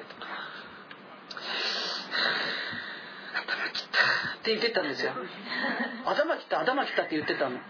だからそれがね私ねそういう言葉だと思わないであの人も頭が痛いんだねって思って。そんでこの薬が欲しくて私が何をしたかって薬局に行ってでやっとそれを思い出して薬局に行ってその人バッスンで「頭がきた。ください」それやった人は松本さんっていう人なの。でその人がねいつもね性格悪い人なんだね。今考えるといつも頭きたってこうやって 頭きたって言ってたから。だからね頭きたで私はねあのえっと頭痛のために薬もらってきたんですよ。だから言葉というのはねもう本当にユニークだし言葉一つですごく自分の味方も作っちゃう。言葉一つでインパクトを作ってそしてね自分という存在をアピールすることもできる。ということだから言葉をね本当にあの、えっと、良い言葉をあのスラスラと言えるような人になるとすごいいいよ、うん、言ったよ。敵なしだよ。ってあなたもおっしゃった。ちょっとねあの、えっと、このこの世界のちょっとこういい人たちいい人たちがあの、えっと、その成功してから何をしたのかっていうのをねそういうねちょっと本をちょっと読んだりするといいかも、うん、と思いますよ。はい長い時間ありがとうございました。あの口紅まで。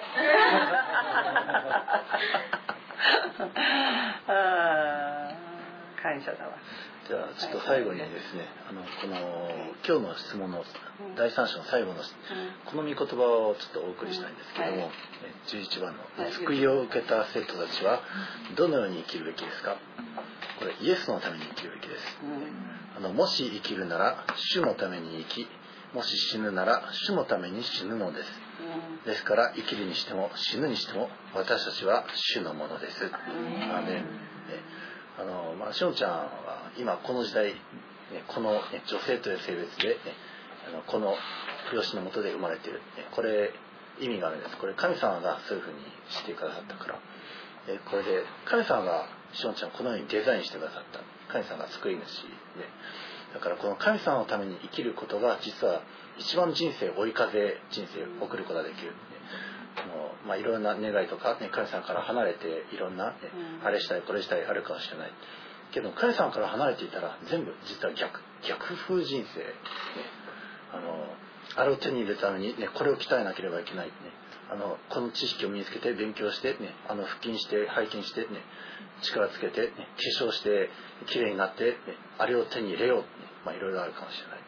けども神様のために生きる人生が実は一番、ね、いい人生、ね、あのピアノはあの、ね、あの足の踏み台として使って一生ね鍵盤弾かないとしたら、ね、ピアノさんかわいそうですね。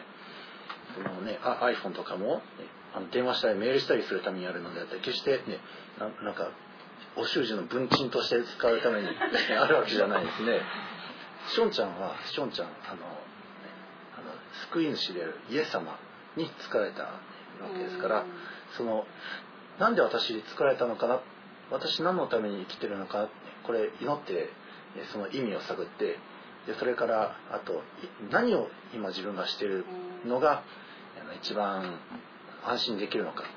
このことを何時間やっても疲れないっていう、ね、そういう得意分野を見つけてでそれで祈ってその分野の方面を目指して、生きてください。あのね得意分野を見つけると人8時間でね夕焼け小焼けして「ああやっと終わった」っていうのね。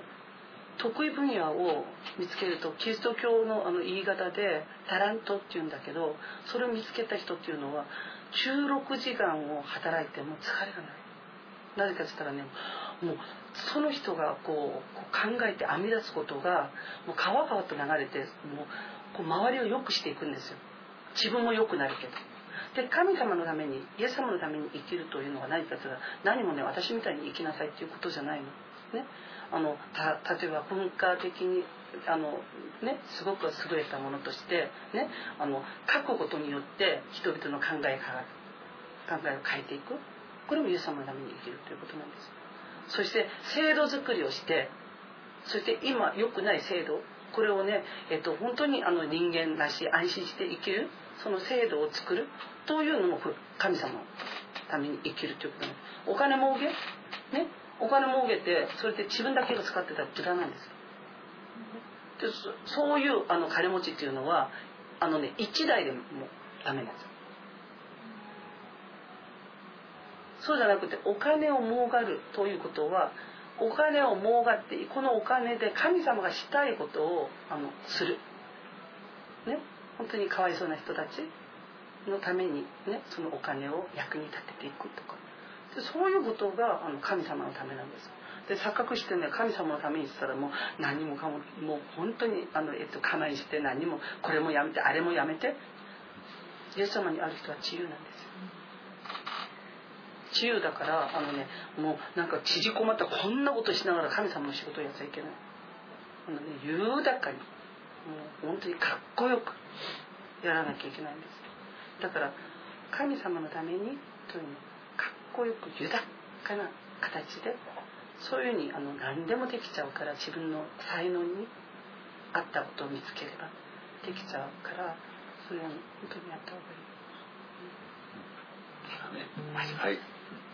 じゃあお祈りします。二人で？講習今日で発表する機会がないんでテ国語にしていいんですけど。ああいいんだよ別に、なんでやればいいのうん、日本語と英語。と韓国語私でも韓国語はあなたしたいの？韓国語勉強し勉強したいなって言ってて。そうね。勉強中ですうーん。どうしてるん。ですか。パスはねあーやおや全然勉強してないそれしないとそのまま入ったんですか？そのまんま。いやそのままえっとねそれは私の方針で。今7章私がえっとねここからやったら多分壁ができちゃう。あーはいはいっていうことなんでそうじゃなくてあのえ赤ちゃんが言葉を覚える時にあのね覚えるよ「あいうえお」のここ文字面から覚えてない。韓国語をテフィにしてるので、私こういうの作ってるんです。あすごいじゃんそれでこの前聞いたの私もそういうの韓国語できる？あの勉強してる。えすごいじゃん。これ先生が全部作ったんだよ。そう。で私3節までやったんだけど止まってちょっと待ってて。え先生はねとあの要はね要はねああてじゃあそしたらいいのかう。んじゃあこれ、うんそう。そう。え 何章まであるんですよ。えっとね、韓国語と、えっと、日本語の意味がわからなかったらあの韓国語でやってもあの意味がない。だから、えっと、韓国語をやるんだったら、えっと、日本語と一緒にやらないと意味がわからないから、うん、そうすれば、うん、そしたらね、えっと、私の知ってる子が、えっとね、あの日本の子なんですよ。マキさんの子供、ね、あ、っていうか。でその子ねえっとね日本語日本の子なのに韓国語でテピにした日本語と一緒にねテピリンをして。今あの、えっと、韓国の大あ、で学これはになって。は自動スクロール。寝ながら声してる。あのねえっとねやることやっとけば行くところはあのねやったことに合わせて開く。だから韓国語が本当にしたいんだったらなんで韓国語がしたいのかっていうねその理由というのを自分の中ではっきりした方がいいであのやることあの韓国語をやるっていうこととその目標をしっかり決めてそれをやればねあの、えっとね、やった分だけトアがやった分だけトアが空いているで彼女今ねえっと奨学金で学校。でテピリしてる子たちみんな大学行った時にね中国の子は、えっとですね、あの生活費までいただだからやっぱ言葉というのは、えっと、すごいですよ。あの、えっと、いろんな面で力がすごい、うん、韓国語いいじゃん。うん。えっと英語日本語と韓国語だけでいいんじゃない？でも今はとりあえず山でやったところはやってる。い覚えたの？見てもいいうんいいいいんだよ。み見てやってもいいんだよ。宣言をしてないから、うん。じゃあ。みんなみんなでも一緒でもいいですみんなで一緒でもいいしう。んうん。みんな一緒に言ってくれる。どこ？ヨハネですか？一からさうん1から3ええっとそれはあの韓国語？日本語うん。今までやってたのはい。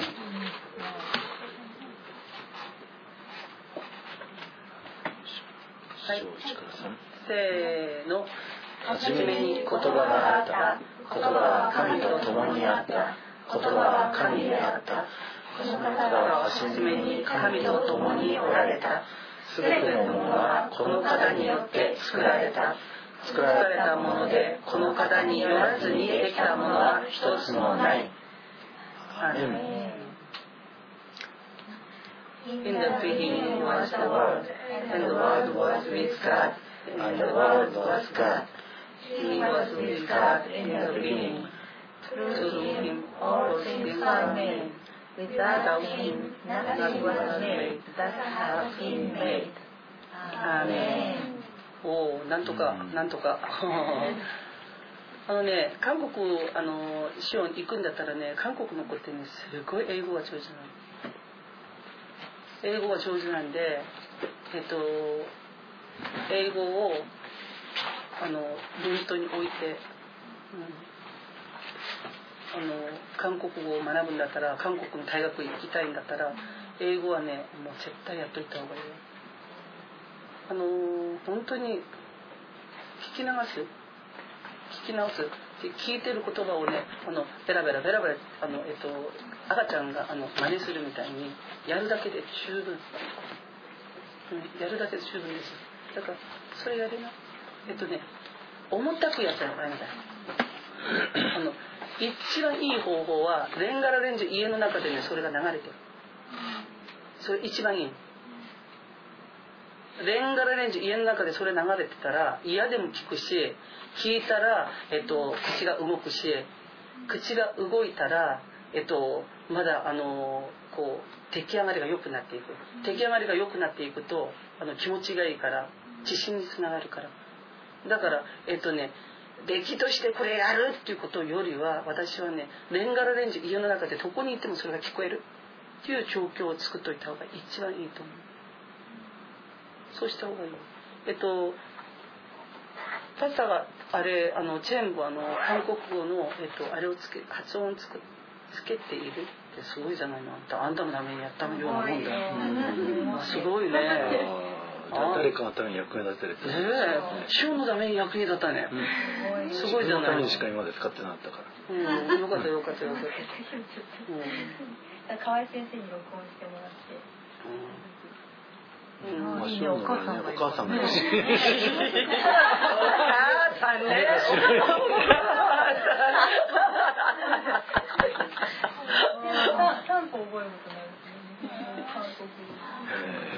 韓国語の音声探してくるんですけど、なんかねこの役のいい音声がなくてそれに近い役はあるんだけど。えあるんですけど。んあるんですか？えっとねとそれその音声ヨハネ一章一節から聞かせていただければ。おじさんの声だったらあるんだけどねちょっと古い古い。か感情がこもってない。棒読みなの棒読みなんだ。あ、棒読みはダメだよ。女性の声なの？うん。ああ多分ね一緒だと思いますそれは同じ？まず最初は「ケチャイマスメケシンだ」「いいマスメ花いです」っていう感じなんだけどでもねほら。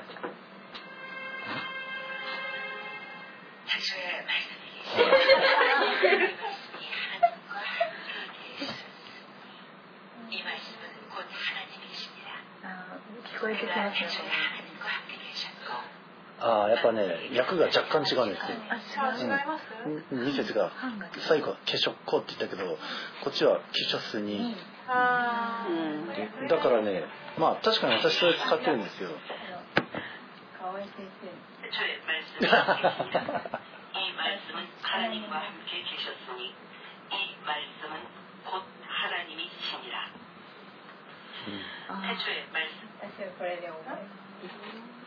이 계시니라 이 말씀은 하나님과 함께 계셨으니 이 말씀은 곧 하나님이시니라 태초에 말씀이 私はこれで覚え 계시니라 이 말씀은 하나님과 함께 계셨으니 이 말씀은 곧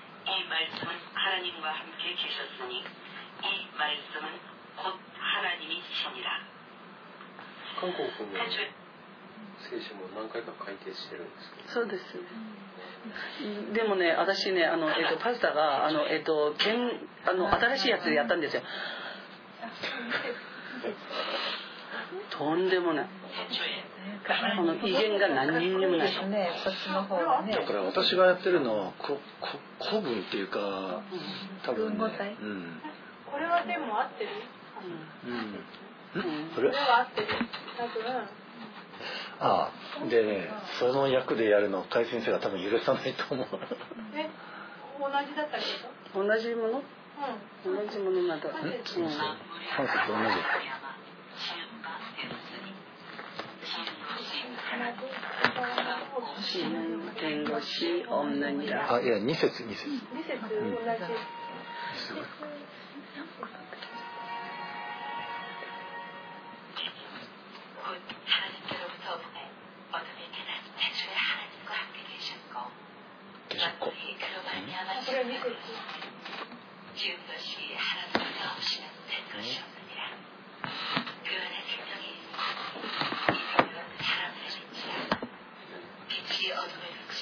という意味ったんで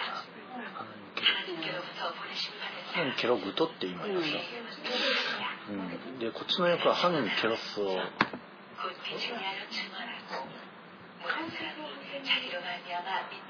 関節を反対に。う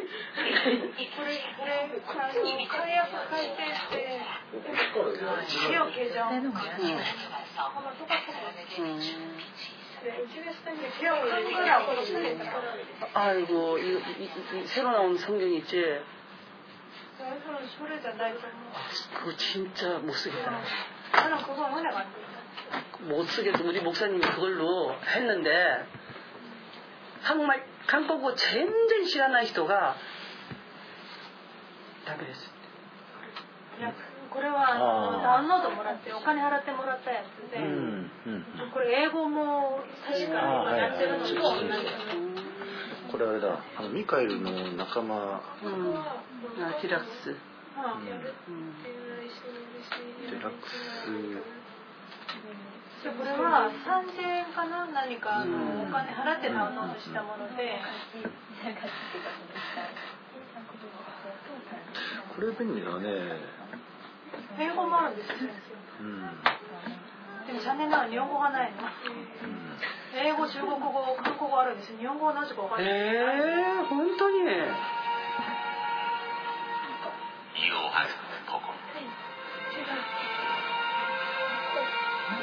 でも、しゅさんが学ぶ分には、これ便利かもしれないね。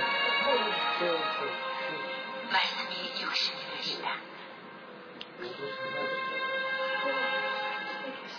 말씀이 계시니라 이 말씀이 하나님과 함께 계셨으니 이 말씀은 곧 하나님이시니라 うん読める 그가 태초에 하나님과 ほら 함께 読める 계셨고 만물이 그 だからあのえっとあやおよ何にもおあの教えてないのにそううん読めるようになったの今あれ今開発してるんでしょテレビのそうそうそうアプリうん あれは何？あの例えば英語があったら日本語があって交互で交互でやるしあのランダムで自分が苦手としているところはランダムでそれが出るようにもなったり世界で初めてのすごいものが出てき。あのいや今あの、えっと、一生懸命や一生懸命やっているんだけどあの、えっと、それをあの制作するのに1500万ぐらいかかっちゃうのね。だからそれえっとなんだっけあの投資をしてくれる人たちをあの今度また募らなければならないでもあれがそれだけで使うもの 깨닫지 じゃない 못하라고 했으니 주니 지은 あれはもういろんなあ 것이 のあそこ 하나님과 にあの入っているそのノウハウがいろんなものに使えるようになっている、 이 생명은 사람들의 빛이라 うん 빛이 어둠에 비치되 예를 들어서 어둠이 깨닫지 이제 못하더라 그 사업장이 그 회사에 그研修 같은 게 있잖아.研修 같은 것도 그걸로 해갖고 저기 만약에 그 사람이 이거 하잖아 하면은 그 사람이 네가 때또する 도코로가 아르잖아. それが 전부 見つけてわかるように.